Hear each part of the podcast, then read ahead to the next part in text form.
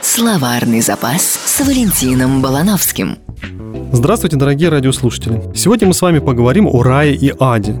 Точнее о том, какими их представлял Иммануил Кант. Итак, если вы полагаете, что пробки на Московском или Ленинском – это ад, то вы ошибаетесь. Если вы думаете, что проводить отпуск на Мальдивах – это рай, то вы тоже ошибаетесь. Если вы Жан-Поль Сартер и думаете, что ад – это другие, то вы почти угадали. Так где же рай, а где ад? Нигде. Они не могут быть где-то в принципе. Дело в том, что по Канту тело и душа пребывают в разных формах. Тело принадлежит явленному трехмерному миру. Его можно измерить, взвесить, потрогать, ну, с разрешения, конечно. Определить его электропроводность, местоположение. С душой все несколько сложнее. Она принадлежит миру внутреннего опыта. Если верить Канту, форма ее существования – это время, а время не имеет измерений.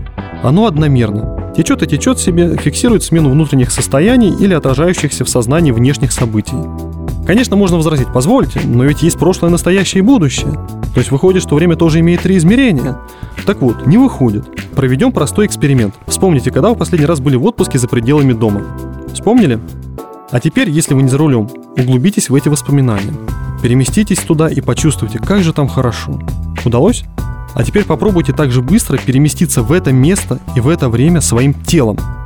Если получилось, то позвоните нам на радио, и о вас узнает весь мир. Если нет, то вы начали понимать, что у тела и души, в которой живут воспоминания, разные формы существования.